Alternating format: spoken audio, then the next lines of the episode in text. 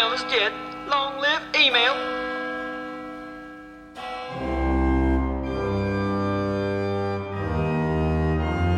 Dearly beloved, we have gathered together once again to celebrate the elaborate death throes of email. My name is Andrea Bridges Smith, and I'll be undertaking the undertaking today.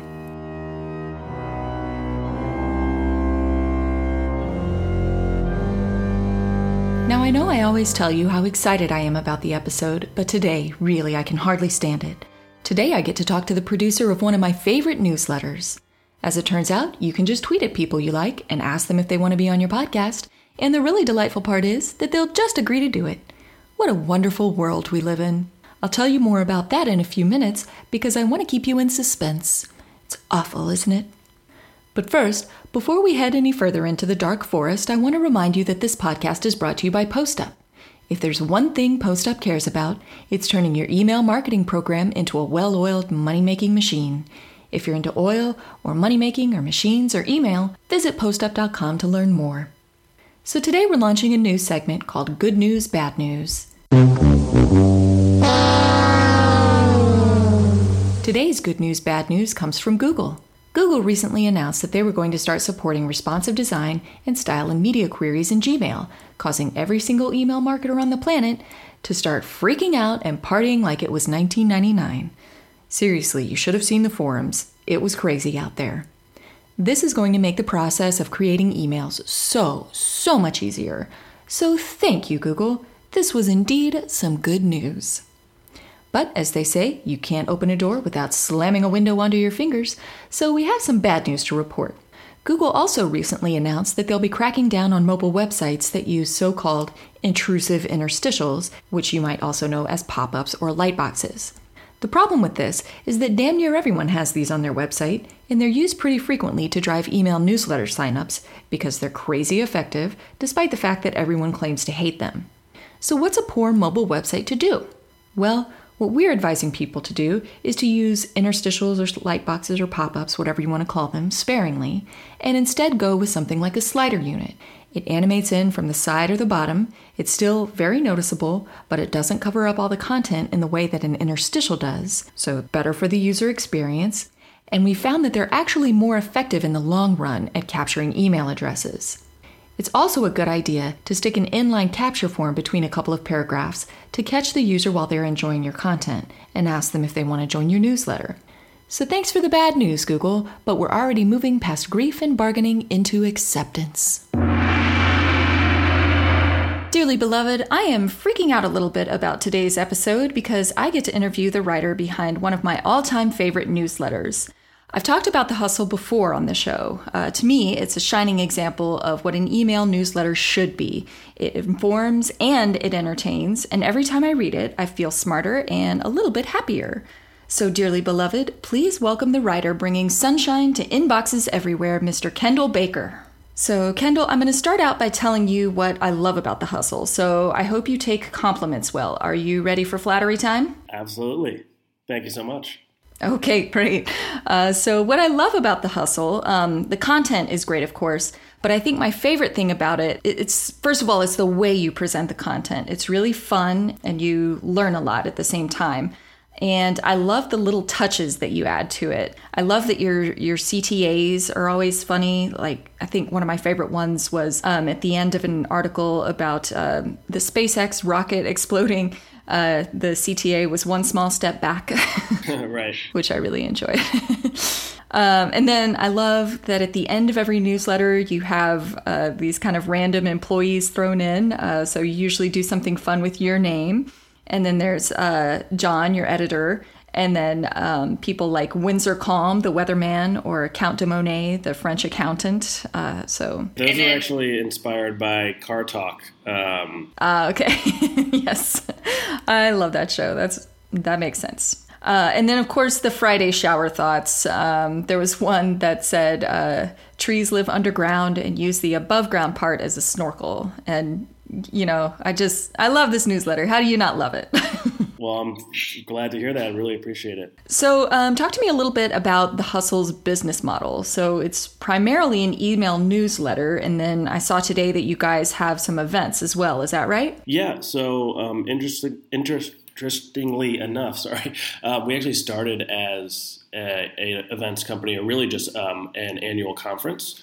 Um, called HustleCon, uh, which we still do, but originally there was no email newsletter per se. It was really just that um, annual event. And the idea behind HustleCon is you know, it's a conference, um, but it's very much you know focused on who have now become our readers, which are um, you know very you know young entre- entrepreneurial focused people that are not necessarily very technical. Um, so all of the speakers we get at HustleCon are non-technical entrepreneurs, people behind like Casper and Chubbies, Bonobos, companies like that. That you know, it's not so much very you know this software aspect of things or building apps or anything like that. It's more the growth marketing stuff and, and the really kind of interesting things that, that are kind of behind under the hood of, of a lot of startups that a lot of people aren't necessarily talking about as much when you talk about tech in general. It's much more um, technical. So that's the event, and uh, that started about three years ago. Um, and basically, what uh, we learned um, was the, the, the content that we were creating to sell tickets, the, the emails we were sending to kind of introduce the speakers, the infographics we were making about the speakers, um, people really, really liked that. And so we basically just spun this media company off of the conference and pretty quickly realized that email newsletter and specifically was the way to go. Uh, so that's kind of the, the, the roots and where we're at now. So the big part of your business now is then built around the email newsletter. Is that right? Of course, yeah, absolutely. I mean, again, it started. We started as a conference, realized that that, that content was kind of the way to go, and now that's absolutely kind of our, you know, our primary focus. Um, HustleCon being an annual event, we're obviously very honed in on that as it as it approaches. Um, but you know, for the rest of the year, it's very much you know, you know, getting this thing out every day, making it as good as possible, um, you know, starting to work with advertisers, uh, just really growing this thing kind of organically. Um, five person team, so everybody's really focused on the the daily send. Okay, great. And I, you know, I think the fact that you have such a large chunk of your business revolving around an email newsletter kind of proves that email is not, in fact, dead. Uh, it, how could it be if you can build an entire business around it? So that means we'll probably have to change the title of the podcast to something like "Email Marketing's Reanimated Zombie Corpse" or something. So, which actually might not be a bad title. I might have to think about that. yeah, but I mean, basically, how we how we kind of see it is, you know uh, obviously there are probably too many email newsletters out there and i think sometimes maybe why email maybe gets a bad rap is because people kind of approach it at least in my opinion kind of in a lazy way where a lot of companies are all right we're a media company and we produce a lot of content online and then we'll take some of that content and kind of send it out in a newsletter that we're not really focused on stylistically or we're not really putting much time into. It's just kind of like an aggregation tool for us um, and so our our our view is, is not so much we're a media company with an email newsletter, but we are like an we are a newsletter. Um, and and with that, it's like you know the things you were bringing up, the small little specific touches that we have in the email. That's because we're, we're focused on that singular product. Whereas if we had you know a, a, huge website that we were building out, maybe that's where our creativity would be, would be focused. But with the email, since it's such a kind of minimalistic, you know, document per se. You, you, that's where your creativity can come out, and that's where you notice these small things because we're just focused singularly on that. Yeah, um, I think you know we work with a lot of publishers and media companies, and you know you can take the content that you have already, and you can. It's really easy to just stick it in a newsletter, you know, and and you can do that. And and and and there's nothing wrong with that, absolutely. But I think the idea behind the newsletter from from our perspective is to get away from the noise. I think there's so much content to be consumed these days that you know with a Facebook newsfeed per se, it's very much almost like you're just trying to play catch up all day. It's like what happened? Okay, this happened. Now I'm reading this. I'm reading this, and, and you're kind of overwhelmed. Whereas if you can sit back um, and rely on at least how we, we look at ourselves as as you know your internet friend, your friend that spent all day reading the internet, and so if you trust that friend to tell you what you need to know um, and inject some opinion in there every day, then you don't have to spend the day keeping up with the news. You can sit back, be like, they're doing this. They'll let me know what happened, and then when you wake up in the morning. You you you get to read the five, six things that we think, and assuming uh, we're, we're doing something right, everybody thinks are the important ones.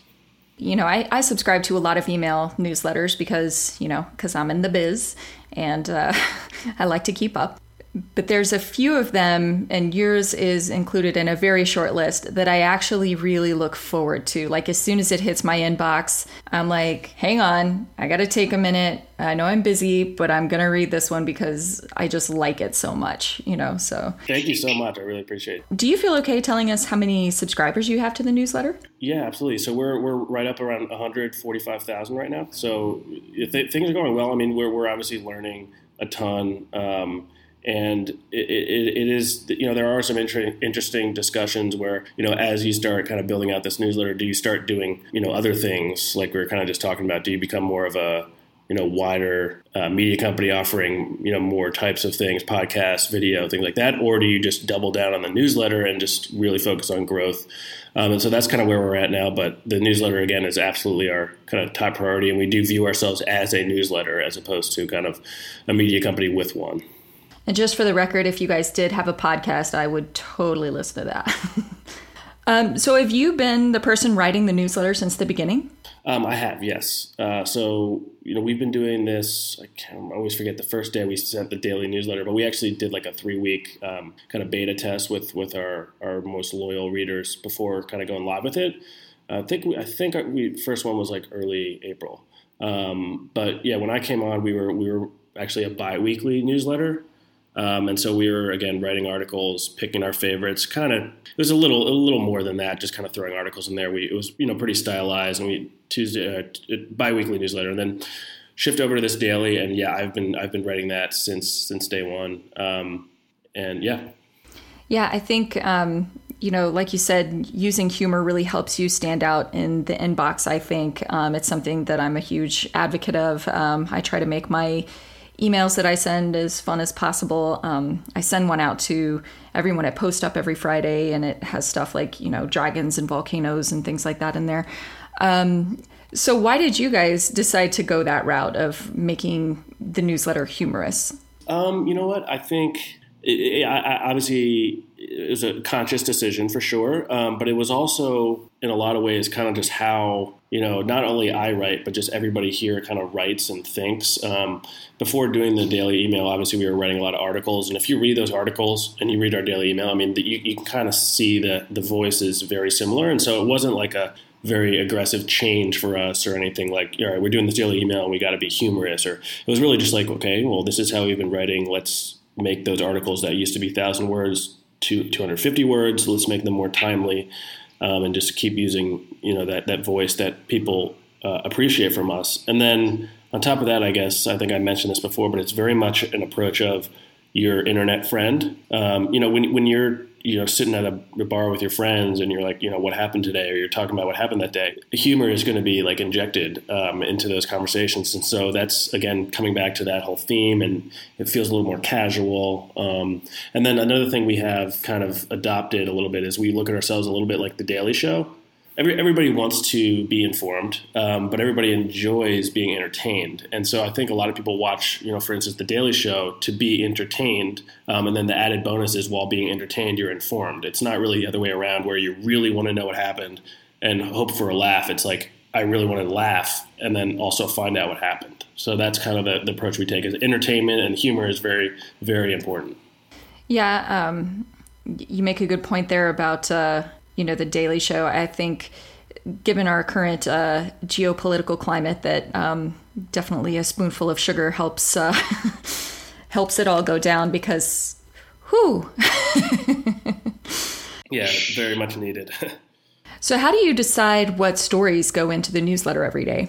yeah, we we have kind of set rules and standards, I, guess, but it's very much a day of kind of feeling it out, um, and and I think that's again also intentional the, you know, obviously you have to have some things if you're sending a daily email that are that are the same that people can look for, but you also don't want to become something where people kind of you know already know what you're going to write about too much. I mean, you want people to th- see something happen, and be like, "Oh, I wonder what the you know the hustle is going to say about this," or I wonder if the hustle will cover this, but you don't want to know what we're going to do. And so some days it'll be totally different. Like you know, most days it's you know five stories. Some days it'll be like a huge long one and bunch of shorter ones. And so it's very much like that day. You know, we see what's going on. Um, we we consume a ton a ton of stuff online, and basically just like all right, sit down, talk about this. That one should definitely be in. That one shouldn't be in. That one's on the fringe. Let's see what happens later. So it's it's really just like kind of a ongoing process every day um, and just kind of trusting our again you know we, we kind of write for ourselves and so it's trusting you know what do we think is important what are we talking about right now in this office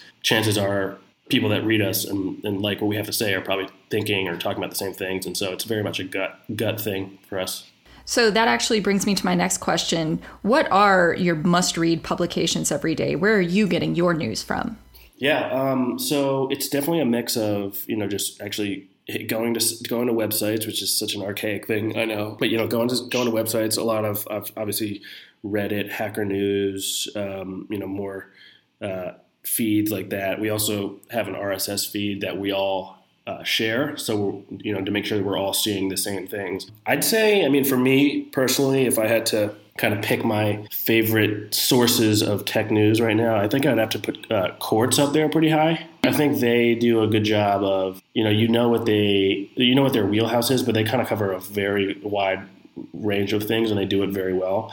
Um, so I, I, I, like their kind of variety. And Quartz is definitely up there for me. I, I also, uh, we recently kind of subscribed to the information um, which is you know very minimal uh, output, but every article they, they write is great. So it's one of those things where it, when that when an article from the information pops up on our RSS feed, it's like all right, got to read this right now, drop everything. So th- those two I'd say are my kind of two favorite sources. When I see an article posted, I'm like, all right, I'm definitely reading this one. Um, there's a good chance I'm going to be interested in this.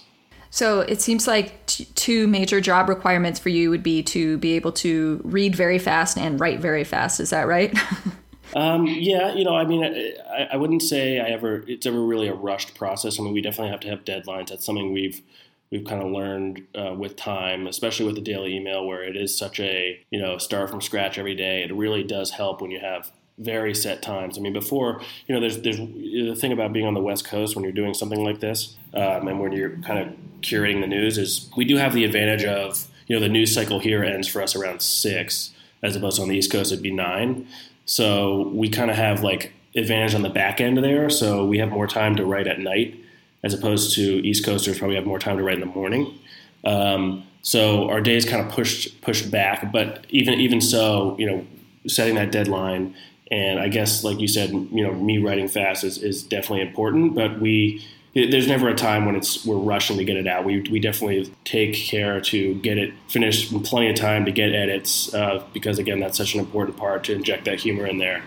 Definitely, definitely uh, required to read fast um, and read a lot and consume and just kind of uh, feel out what's going on in the world. Um, but uh, it's it's definitely not like a rushed process, and it's actually a ton of fun. Yeah, it seems like it's a lot of fun. And don't worry, it definitely does not feel rushed at all. It feels real good. all right, Kendall. Well, um, I want to thank you, first of all, for being on the show today. And secondly, for cranking out one of my absolute favorite email newsletters every day. Uh, dearly beloved, if you'd like something in your inbox that doesn't suck, and Kendall, feel free to use that ringing endorsement on your website, uh, visit thehustle.co to sign up. You can also follow Kendall on Twitter at the Kendall Baker. And finally, I'd like to thank our beautiful audience for tuning in once again to the podcast, and I'd like to thank PostUp for making it all possible. If you want to send out incredible emails, visit postup.com and we'll be happy to help. We'll be back next time to see if email marketing has kicked any buckets, and we hope you'll join us. Until next time, email marketers, keep on rocking in the inbox because email's not quite dead just yet.